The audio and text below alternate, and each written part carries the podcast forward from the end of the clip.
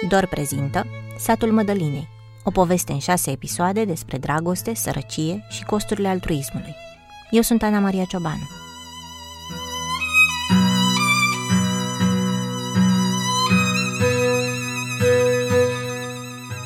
Eu aleg să o ajut pe ea, punct. Până, nu știu.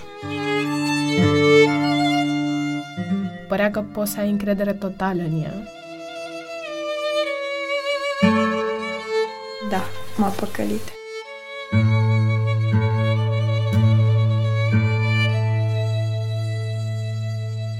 În toamna lui 2015 am născut o fetiță.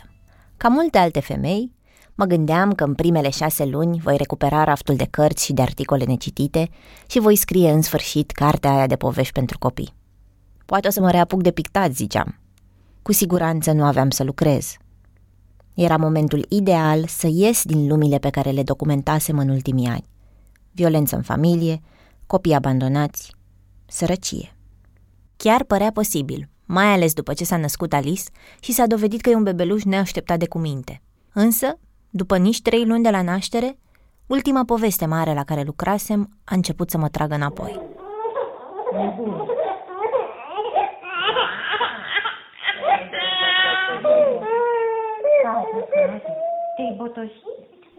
Tocmai ați auzit-o pe Alice, la trei luni jumate, trezită din somn, în timp ce eu luam notițe.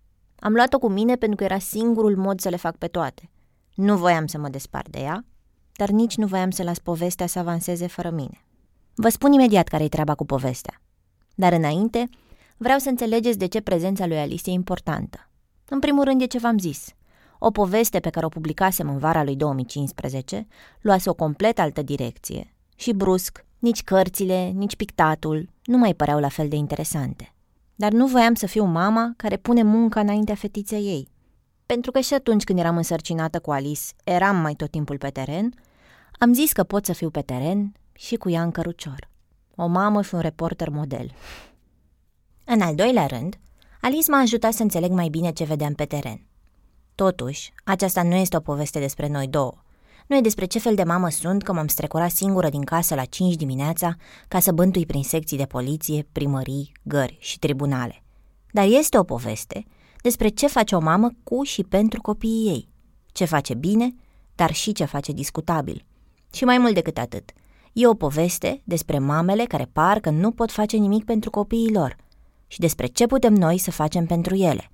De asta n-am putut să renunț, pentru că răspunsul la întrebarea poți să ajuți o mamă tânără și copiii ei să iasă din sărăcie e dacă nu imposibil de aflat, cel puțin foarte complicat. Te-ai gândit la un moment dat să continui textul sau să faci parte Mm-hmm. De-aia vă înregistrez acum. Hai să începem cu o întrebare conexă. Crezi că ajuți dacă dai bani oamenilor săraci? Cerșetorilor de pe stradă sau din metrou? Am pus obsesiv această întrebare în ultimul an. Colegilor, prietenilor, chiar și studenților de la jurnalism cărora le-am predat. Tatăl meu mereu îmi zicea să nu dai bani la cerșetor, să nu dai bani la cerșetor. Dar pe de altă parte îmi spunea, dacă chiar vrei și îți pare rău de ei că mă știa, cumpără-le pâine. Și mi s-a întâmplat la un moment dat să cumpăr cu unui cerșetor o pâine și să nu o primească. Și atunci mi să-i dau cu ea în cap. Așa povestește o studentă la jurnalism în anul 3. N-a fost singura din grup care avea o experiență care a convins-o că de cele mai multe ori oamenii pe care îi ajuți sunt nerecunoscători. Eu am găsit la un moment dat o familie din Bacău care tot așa am încercat să-i ajutăm cu bani, doar că la un moment dat uh, ei cereau pentru tot felul de lucruri care nu le trebuiau și am fost la ei, adică nu le trimiteam banii fără să fim acolo. Și ea a găsit mama printr-un ziar, a sunat la primărie și a spus că da, într-adevăr sunt săraci. Și când am zis, păi, dar hai să mergem să vedem câte săraci sunt, ei chiar nu aveau, adică nu ne-a spus că n-au curent, n-au gaz și chiar aveau de toate. Și de atunci mi s-a întipărit cumva ideea asta că, băi, ok, săraci, săraci, da. Cei mai mulți dintre noi trecem pe lângă sărăcie și întoarcem capul, pentru că nu avem încredere dacă suntem păcăliți. Iar dacă simți că ai fost păcălit, e posibil să alegi să nu mai ajuți așa. Sau să faci parte dintre cei care credem că nu o să schimbăm nimic cu câțiva lei. Alții donăm din când în când mâncare, haine sau bani, pentru că ne e milă și nu știm ce altceva să facem. Mai sunt însă și oameni, nu foarte mulți, care decid să facă un pas în plus. În acest prim episod o să vă povestesc despre câțiva dintre ei și cum au încercat să-i schimbe viața unei fete pe care o cheamă Mădălina și pe care au cunoscut-o când avea 18 ani, doi copii și cerșea în metroul din București.